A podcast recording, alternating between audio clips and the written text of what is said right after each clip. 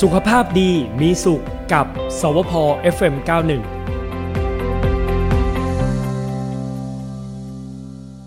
มาแล้วค่ะ คุณหมอนะคะนายแพทย์ปรัชญาภูมิอุทัยวิรัตน์นะคะ คุณหมอเป็นแพทย์เฉพาะทางอายุรศาสตร์โรคไตค่ะ จากโรงพยาบาลจุฬาภรณ์นะคะ สวัสดีคุณหมอค่ะ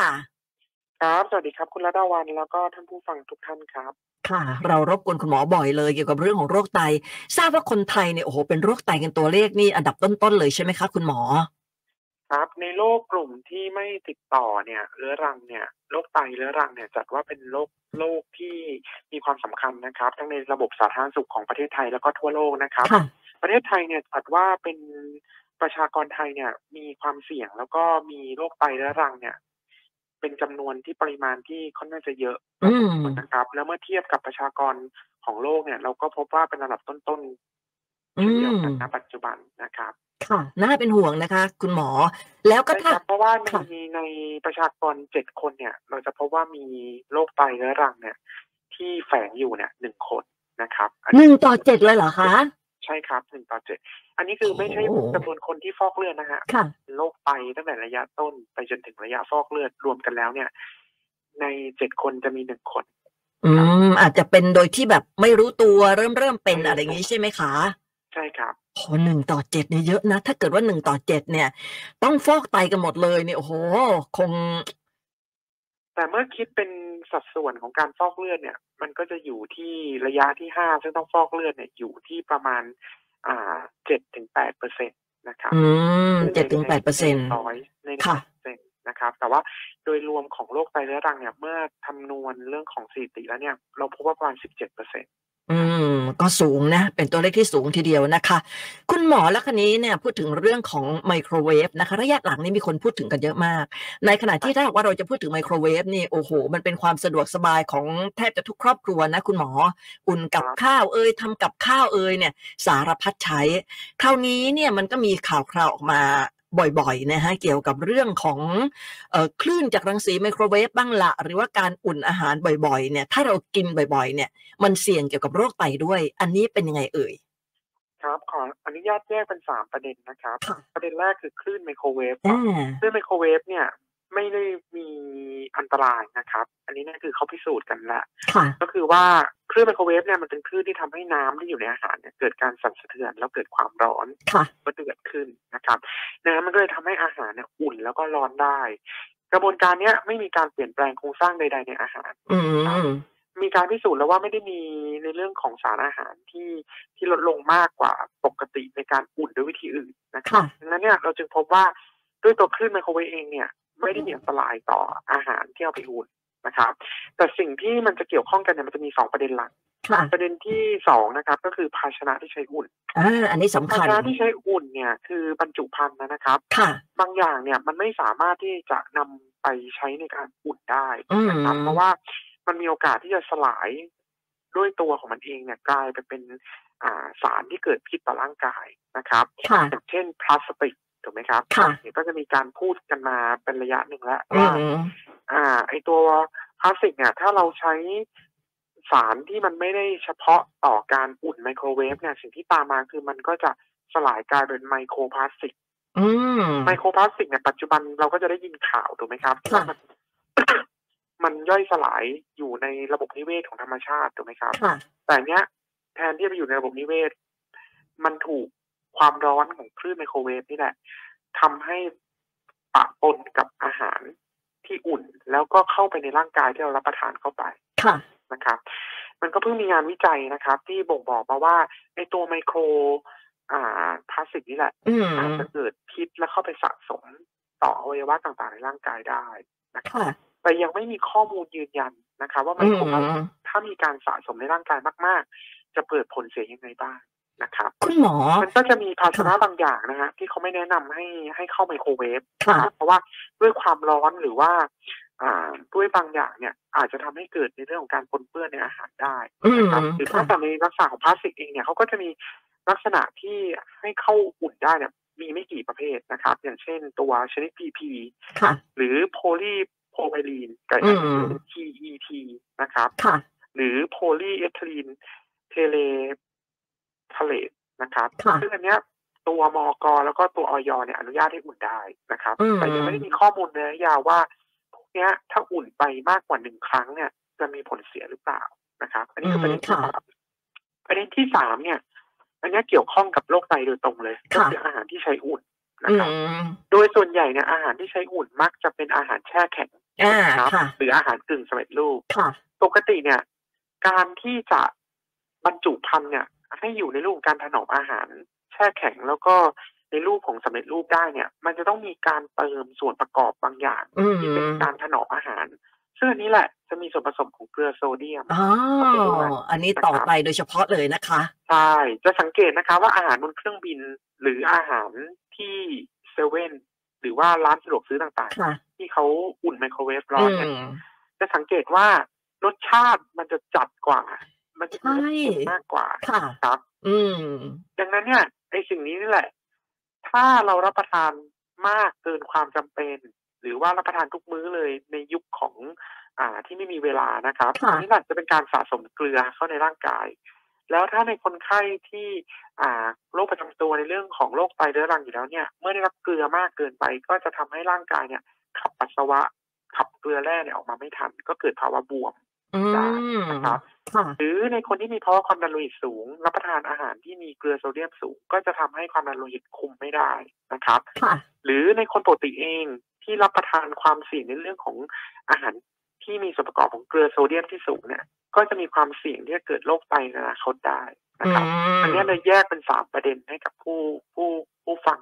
ได้รับได้รับฟังกันครับ อ่าตามที่คุณหมอแยกก็คือหนึ่งเลย หลายคนอาจจะสงสัยว่าคลื่นไมโครเวฟเนี่ย มันอันตรายไหม ปลอดภัย อ่ะอันนี้ปลอดภัยนะคะใช้ได้นะคะ ครับ ส่วนเรื่องของพลาสติกเนี่ยเราก็ต้องดูว่ามันสามารถที่จะใช้กับเอ่อมันมันจะเขียนบอกเนาะคุณหมอเนาะว่าสามารถเข้า มันจะเขียนบอกครับ อ่าเข้าไมโครเวฟได้ไหม ได้หรือไม่ ส่วนเอ็กเอ็กพลาสติกทั้งหลายที่ใช้ในร้านสะดวกซื้อเนี่ยที่เขา อันนี้ไม่ควร อันนั้นนี่คือค่อนข้างจะปลอดภัยใช่ไหมคะ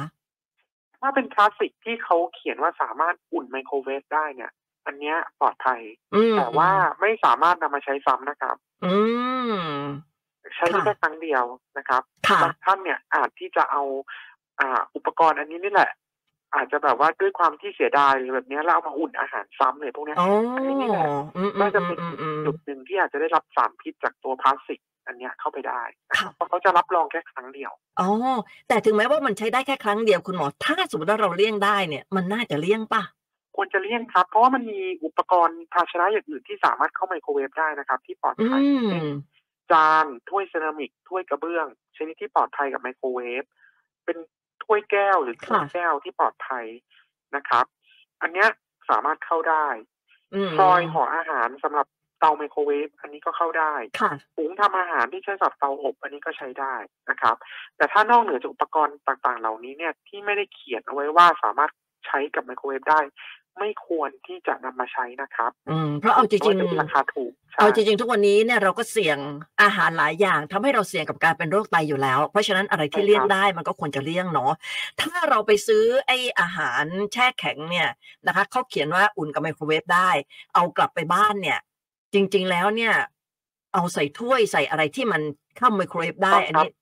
น่าจะโอเคกว่า ปลอดภัยกว่า อื ใช่ ม ครับ นะคะ และโดยเฉพาะอย่างยิ่งใครที่เอากลับบ้านแล้วเนี่ยอ่ะเอาภาชนะมาใช้ซ้ำอันนี้ อันนี้ไม่โอเค อันนี้นี่อันตรายเลย ใช่ครับ อันนี้เป็นสองจุดที่ควรจะระวังครับ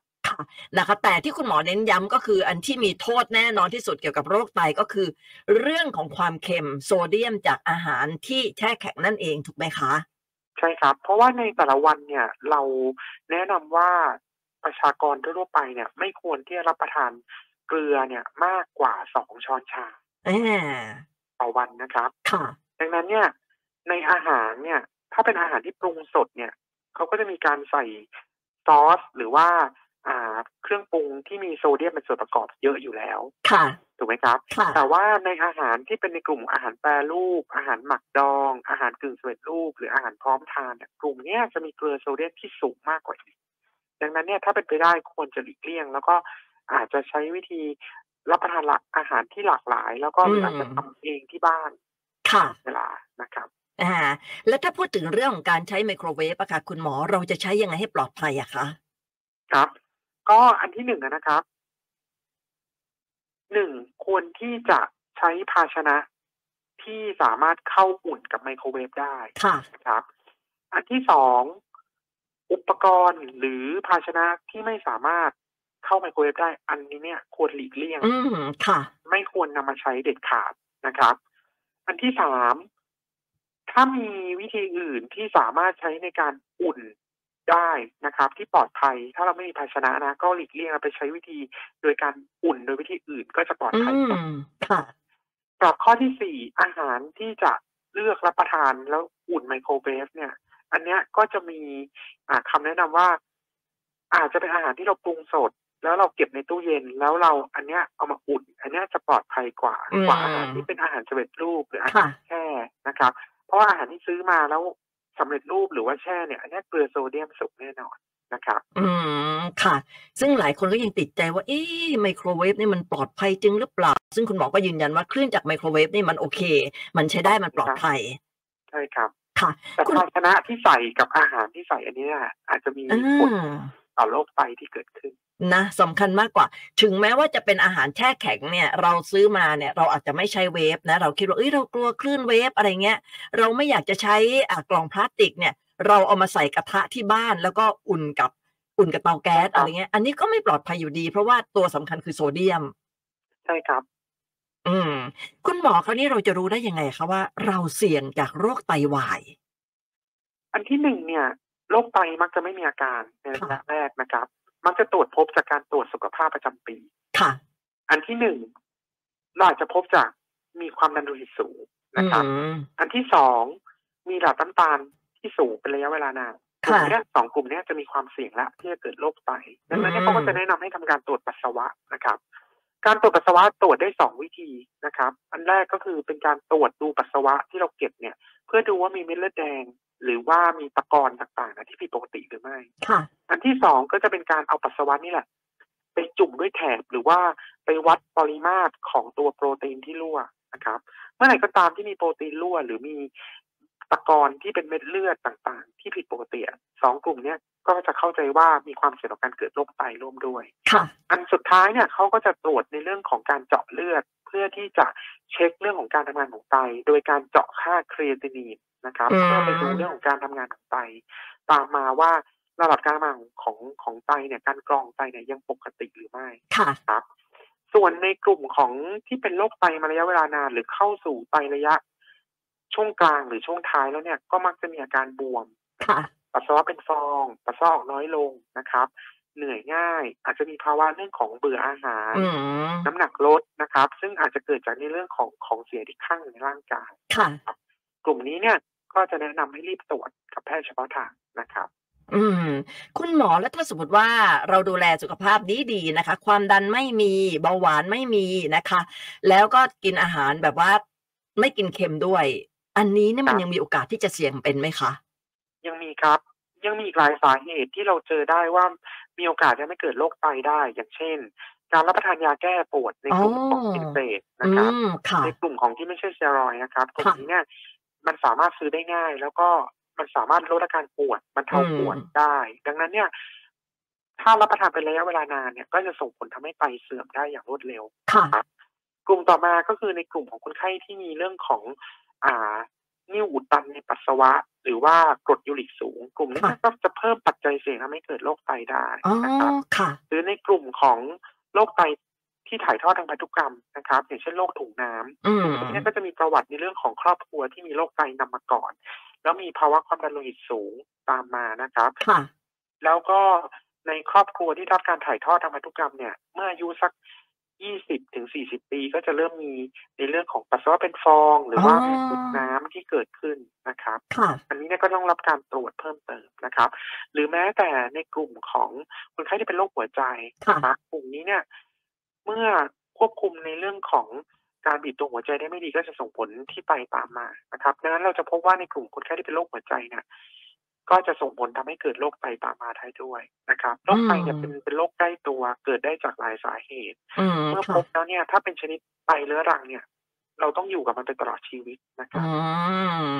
คุณหมอแล้วถ้าเกิดว่าใครที่มีพันธุกรรมอ่าคือคุณพ่อคุณแม่เป็นอะไรอย่างเงี้ย เราจะดูแลตัวเองยังไงที่แบบว่า ไม่ให้เป็นเลยอะไรอย่างเงี้ย มันได้ไหมคะ โดยส่วนใหญ่ถ้าเป็นโรคไตที่ถ่ายทอดทางพันธุกรรมอะนะครับ เราต้องวัดดวงแหละ อืม ว่า ยีนที่ถ่ายทอดทำให้เกิดความเปลี่ยนติ่งตัวโรคเนี่ย มันจะเกิดขึ้นที่ตัวเราหรือไม่ ค่ะ นะครับโรคที่เจอได้บ่อยนะครับ ในประเทศไทยก็คือถุงน้ำโรคโรคถุงน้ำในไตนะครับ ค่ะ โรคนี้เนี่ยมีการถ่ายทอดทางพันธุกรรมชนิดยีนเด่น ดังนั้นเนี่ยมีโอกาสที่ถ้าพ่อและแม่เป็นโรคก็จะถ่ายทอดให้ลูกได้ถึง 75เปอร์เซ็น อืม หรือแม้แต่ถ้าเกิดว่าถ้าพ่อและแม่เป็นพาหะ ก็คือไม่ได้มีอาการนะครับ แต่ว่า ค่ะ มียีนที่ผิดปกติเนี่ยลูกก็มีโอกาสที่จะเกิดขึ้นได้ถึง25ถึง50เปอร์เซ็นตนะครับ ดังนั้นเนี่ยในกลุ่มนี้เนี่ย เมื่อเราพบว่ามีโอกาสที่จะเกิดโรคกลุ่มนี้ขึ้นเนี่ย ก็จะต้องมีการตรวจสุขภาพประจำปีที่ถี่ขึ้น ค่ะ ครับการดูแลตัวเองเนี่ยที่จะช่วยลดความเสี่ยงให้ไตเนี่ยเสื่อมได้ช้าลงเนี่ยก็คือในกลุ่มของหนึ่งควบคุมน้ำหนัก อื นะครับ ม สองไม่สูบบุหรี่สามงดรับประทานเค็มนะครับ ค่ะ ก็คือไม่ควรที่จะรับประทานเกลือโซเดียมเกินหนึ่งกรัมต่อวันนะครับ ค่ะ อันต่อมาก็คือในเรื่องของการใช้ยาแก้ปวด ยาต้ม ยาหม้อยาลูกกรอนยาสมุนไพรที่มีผลต่อไตทุกชนิดก็ควรจะหลีกเลี่ยงนะครับ ค่ะ เพราะอาหารเสริมที่มีส่วนผสมของโปรตีนที่ในปริมาณที่เยอะนะครับ ค่ะ ก็จะทำให้ไตเนี่ยเสื่อมได้เร็วนะครับ สุดท้ายเองก็ต้องมีการวางแผนครอบครัวนะครับ ถ้าเกิดว่าเป็นโรคที่ถ่ายทอดทางพันธุกรรมเนี่ยเนื่องจากยีนที่ผิดปกติมันอยู่ อืม ในตัวร่างกายเราอยู่แล้วดัค่ะงนั้นเนี่ยการวางแผนครอบครัวในเรื่องของการแต่งงานในเรื่องของการส่งเสริมวางแผนเนี่ย ก็จะเป็นการให้ข้อมูลที่จะป้องกันในในการถ่ายทอดในรุ่นถัดไปได้นะครับ อืม คุณหมอทานโปรตีนเยอะก็เป็นโรคไตได้เหรอคะ เป็นได้ครับ โดยส่วนใหญ่เนี่ย โปรตีนที่ถูกขับออกมาเนี่ย ถ้าร่างกายได้รับในปริมาณที่เหมาะสมมันจะเอาไปซ่อมแซมในส่วนของร่างกายถูกไหมครับ ค่ะ แต่ถ้าเมื่อไหร่ก็ตามที่รับประทานเกินกว่าความจำเป็นเนี่ย มันจะถูกไปเปลี่ยนในรูปของเสียที่ตับ แล้วก็ถูกขับออกที่ไต ค่ะ ครับไตเนี่ย ในวันหนึ่งในหนึ่งวันก็จะมีความสามารถในการขับของเสียเนี่ย ในปริมาณที่จำกัด อืม ครับ โดยการที่ดื่มน้ำแล้วก็จะนำของเสียเหล่าต่างๆ เหล่านี้ออกมาด้วย ค่ะ แต่เมื่อไหร่ก็ตามที่เรารับประทานโปรตีนเนี่ยเยอะเกินความจำเป็น ค่ะ นะครับ อย่างเช่นในกลุ่มของคนไข้ที่ต้องการจะสร้างกล้ามเนื้อ อ่า แล้วรับประทาน ค่ะ เวย์โปรตีน หรือว่า ค่ะ ในกลุ่มของโปรตีนส่วนเกินเนี่ยที่มากเกินความจำเป็นเนี่ย กลุ่มต่างๆ เหล่านี้เนี่ย มันก็จะถูกขับออกถูกถูกสร้างของเสียในที่ตับนะครับ ถ้าตับไม่ดี อันเนี้ยก็จะทำให้เกิดของเสียข้างแต่ตั้งแต่ในระยะที่เป็นระยะแรก ค่ะ แต่ถ้าตับยังดีอยู่ คราวนี้แหละมันก็ต้องขับออกที่ไตถูกไหมครับ อืม ค่ะ แล้วถ้ารับประทานน้ำน้อยเข้าไปอีกของเสียเนี่ย โปรตีนมันก็จะทำให้ไตทำงานหนักมากขึ้น การ ค่ะ ขับออกเนี่ย ช้าลง สิ่งที่ตามมาก็คือว่ามันจะมีของเสียอันนี้แหละข้างแล้วก็ทำให้เกิดโรคไตอัตราการก่อของไตในอนาคตเนี่ยก็จะถอยลงได้ ค่ะ อืม อย่างเช่นคนที่แบบว่า อยากแข็งแรง อยากมีกล้ามเนื้ออะไรอย่างเงี้ย ใช่ เอ่ ครับ อ การทานโปรตีนนะคะคุณหมอ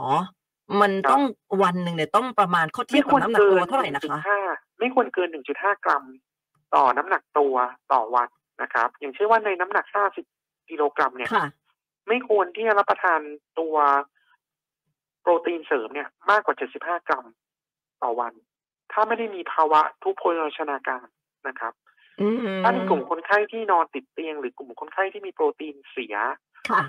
ออกจากร่างกาย อันเนี้ยเรารับประทานเสริมได้ แต่ว่าถ้าในกลุ่มคนไข้ที่มีภาวะโภชนาการที่สมบูรณ์อยู่แล้ว ค่ะ แต่เน้นไปในเรื่องของการสร้างกล้ามเนื้ออะไรพวกนี้เนี่ย ถ้ามากกว่า 1.5 กรัมต่อน้ำหนักตัวต่อวันเนี่ย มีโอกาสที่จะทำให้ไตเสื่อมในอนาคตได้ อ๋อ อย่างเช่น50 กิโลกรัมก็ไม่ควรกินโปรตีนเกิน 75 กรัม เจ็ดสิบห้าหรือเจ็ดจุดห้า อ่า 75 ครับ เจ็ด เพ สิบ ราะว่า ห้ากรัม อืม เพราะว่า 50 กิโลกรัมคูณด้วย 1.5 ก็จะเท่ากับ75 ครับ อ๋อ โอ้ ถ้าเกินไปก็ไม่ดีเหมือนกันเนาะ ใช่ครับ ไข่หนึ่งฟองเนี่ยมีโปรตีน 7 กรัม อืม ค่ะ โอ้เห็นบางคนแบบทานเยอะมากเลยอ่ะ อกไก่ ครับ ไข่ขาว เต้าหู้ ตามด้วยเวย์โปรตีนอีกอะไรอีก โอ้แบบนี้ ใช่ครับ ก็ไม่โอเคเนาะ ไม่โอเคครับ ในระยะยาวก็จะส่งผลเสียต่อไตได้ครับ อืม คุณหมอ คุณหมอแล้วถ้าสมมติว่าคนที่แบบว่าโอ้เราก็ไม่รู้เหมือนกันนะว่าวันหนึ่งเนี่ยเรากินเค็มไปกี่ช้อนอะไรเงี้ยคือ มันไม่มีใครที่จะมานั่งวัดเนาะมันมีทั้งน้ำปองน้ำปลา ครับ อะไรเยอะแยะมากมายแบบเนี้ยค่ะ ถ้าวันไหนเรากินเค็มเยอะเนี่ย เรากินน้ำเยอะๆนี่มันช่วยได้ไหมคะ โดยส่วนใหญ่ถ้าไม่ได้มีความผิดปกติในเรื่องของสมองสั่งการเนี่ย เมื่อเรารับประทานเค็มเราจะรู้สึกกระหายน้ อ่าค่ะ ำอ่า เพราะว่าร่างกายเนี่ย เมื่อมีเกลือมากขึ้นเนี่ย ร่างกายก็จะไปไปสั่งศูนย์หิวนะฮะบอกว่า ค่ะ เราต้องการน้ำน้ำ ค่ะ เปล่าเข้าไปมากขึ้นนะครับ เพราะฉะนั้นทีนี้เนี่ย ร่างกายต้องการน้ำเปล่าไปเพราะอะไร เพราะว่ามันต้องการขับเกลือส่วนเกินออก อืม ออกมาในปัสสาวะ ค่ะ ครับนี่ถามว่าข้อสังเกตที่ว่าถ้าหนึ่งวันเนี่ย เราต้องการเกลือแค่หนึ่งหนึ่งช้อนชาไอ้ยสองช้อนชาหรือ ค่ะ กรัมเนี่ยของเกลือโซเดียมเนี่ย ค่ะ อันที่หนึ่งเลยนะฮะแนะนำเลยไม่ควรปรุงเพิ่ม อืม เพราะว่าอาหารเปิดรูปหรืออาหารตามสั่งที่เขาทำมาเนี่ย อันนี้ต้องต้องยอมอย่างหนึ่งว่าปริมาณเกลือเนี่ยค่อนข้างจะเยอะอยู่แล้ว ค่ะ นะครับ หรือในอาหารที่ทำงาน หรือในอาหารที่ทำเองเนี่ย แนะนำว่าไม่ควรใส่ผงชูรสหรือว่า หรือผงปรุงรสอาหาร ค่ะ เพิ่มเติมเข้าไปจากตัวซอส อืม เพราะว่าในซอสปรุงรสก็มีอยู่แล้ว ค่ะ ในเต้าเจี้ยวก็มีอยู่แล้ว ในน้ำปลาก็มีอยู่แล้ว ค่ะ การใส่ผงชูรสหรือว่าการใส่ผลผงปรุงอาหารเนี่ยกลับกลายเป็นเป็นการเพิ่มเกลือโซเดียมเข้าไปอีก อืม ซึ่ง แล้วก็ บางทีมันก็ไม่ แนะนำว่า จำเป็น ในกลุ่ม ต้องเค็มเนาะ ใช่ครับ ค่ะ ในส่วนของยำเนี่ยก็ไม่ควรจะรับประทานน้ำเปล่า ค่ะ ๆน้ำปรุงรสอ่ะเพราะว่าตัวเนี้ยก็จะมีเกลือเยอะ อ่าใช่ หรือในน้ำก๋วยเตี๋ยวเนี่ยถ้าเราสังเกตเนี่ยน้ำใสจะดีกว่าน้ำข้น ค่ะอ่า คนเพราะว่ามีการใส่เรื่องของซอสปรุงรสเข้าไปเยอะนะครับ ค่ะ หรือแม้แต่อ่าของว่างหรืออะไรพวกนี้เนี่ย ก็แนะนำว่าควรจะเลือกผลิตภัณฑ์ที่ลดเกลือโซเดียมลงนะ ค่ะ อ่า ก็จะช่วยลดเรื่องของการบริโภคเกลือเค็มที่มากเกิน อื ความต้อง ม การ แหมน่าจะได้เวลาใกล้หมดนะคะคุณหมอ แต่ว่ามีคำถาม ครับ จากคุณนิกรหนึ่งคำถามนะคะ อายุ ครับ 64 ปีขับแท็กซี่ ปัสสาวะบ่อยมากวันละ 7-8 ครั้งในช่วงที่ขับแท็กซี่ และแต่ละครั้งที่ฉี่ออกมาเนี่ยจะน้อย อยากทราบว่าสาเหตุนี้เป็นเพราะนั่งขับรถนานไปหรือเปล่า แล้วก็มีโอกาสที่จะเป็นโรคไตหรือเปล่าคะ มีหลายสาเหตุครับ โดยส่วนใหญ่เนี่ย อันที่หนึ่งต้องต้องต้องถามก่อนว่าปัสสาวะบ่อยเนี่ย อันเนี้ยเกิดจากการที่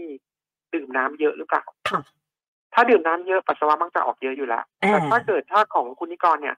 ปัสสาวะเนี่ยออกค่อนข้างน้อยแต่ละครั้งก็ต้องมาดูอีกว่ามีเพราะอุดกั้นทางเดินปัสสาวะหรือเปล่า ค่ะ โดยอายุที่สูงเนี่ยเราจะพบว่าผู้ชายไทยเนี่ยมักจะเจอในเรื่องของต่อมลูกหมากโต อื ได้ มค่ะ นะครับ การที่เขาปัสสาวะบ่อย หรือว่าปัสสาวะลำบากถี่มากขึ้นเนี่ยก็เป็นสัญญาณอย่างหนึ่งที่ควรจะต้องไปตรวจ ค่ะ แต่ถ้าเป็นโรคไตเนี่ยมันจะให้ข้อสังเกตง่ายๆ ก็คือว่าปัสสาวะมักจะบ่อยในช่วงกลางคืน อ๋อ ค่ะ ครับหมายถึงว่ากลางวันเนี่ยขึ้นอยู่กับปริมาณน้ำที่รับประทานแต่ ค่ะ ถ้าเมื่อไหร่ก็ตามที่กลางคืนเนี่ยต้องลุกขึ้นมา ต้องเวลานอนเข้าไปแล้วนะฮะแล้วลุกขึ้นมาปัสสาวะมากกว่าสองครั้งเนี่ย อันเนี้ยต้องไปตรวจเพิ่มเติมครับว่าเป็นโรคไตหรือเปล่า อ๋อ อืม นะคะ ก็ได้คำตอบนะคุณนิกร น่าเสียดายเวลาหมดแกคุณหมอโอกาสหนะคงได้คุยกันอีกนะคะ คุณหมอคุยสนุก ครับ ทุกครั้งและได้ความรู้ด้วย นายแพทย์ปรัชญาภูมิอุทัยวิรัตน์ค่ะ คุณหมอเป็นแพทย์เฉพาะทางอายุรศาสตร์โรคไตโรงพยาบาลจุฬาภรณ์ขอบคุณคุณหมอมากเลยนะคะ ครับสวัสดีครับ สวัสดีค่ะอ่ะได้ความรู้เนาะเรื่องโรคไตด้วย แล้วก็เรื่องของไมโครเวฟด้วย อันนี้นี่ได้คำตอบเต็มๆเลยนะคะ วันศุกร์หน้าจะเป็นเรื่องอะไรติดตามได้ใหม่นะคะ วันนี้บ๊ายบายก่อนค่ะ สุขภาพดีมีสุขกับสวพ FM91